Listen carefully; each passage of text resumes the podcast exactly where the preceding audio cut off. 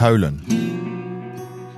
Ik zit te huilen op de bank vanwege een verdriet dat te groot is om in dit stukje uit de doeken te doen. Oudste zoon komt de kamer binnen en kust me. Gaat het, pap? Het verdriet betreft niet mij of mijn gezin, maar het zou ongepast zijn om daar gelukkig voor te zetten. Als ik nee schud, zegt de oudste, ik had het al gehoord. Waarna hij terug naar zijn slaapkamer gaat, omdat er verder weinig te zeggen valt. Er is weinig waar ik echt trots op ben.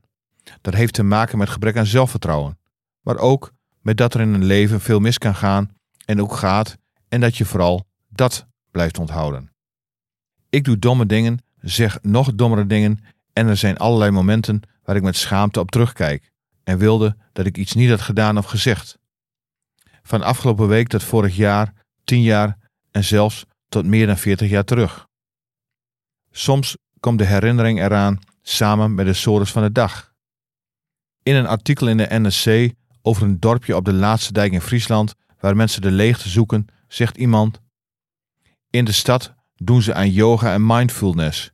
Geef mij maar een straffe oostenwind. De wind waait met 39 km per uur als ik ga hardlopen in het bos in een poging het volle hoofd leeg te maken.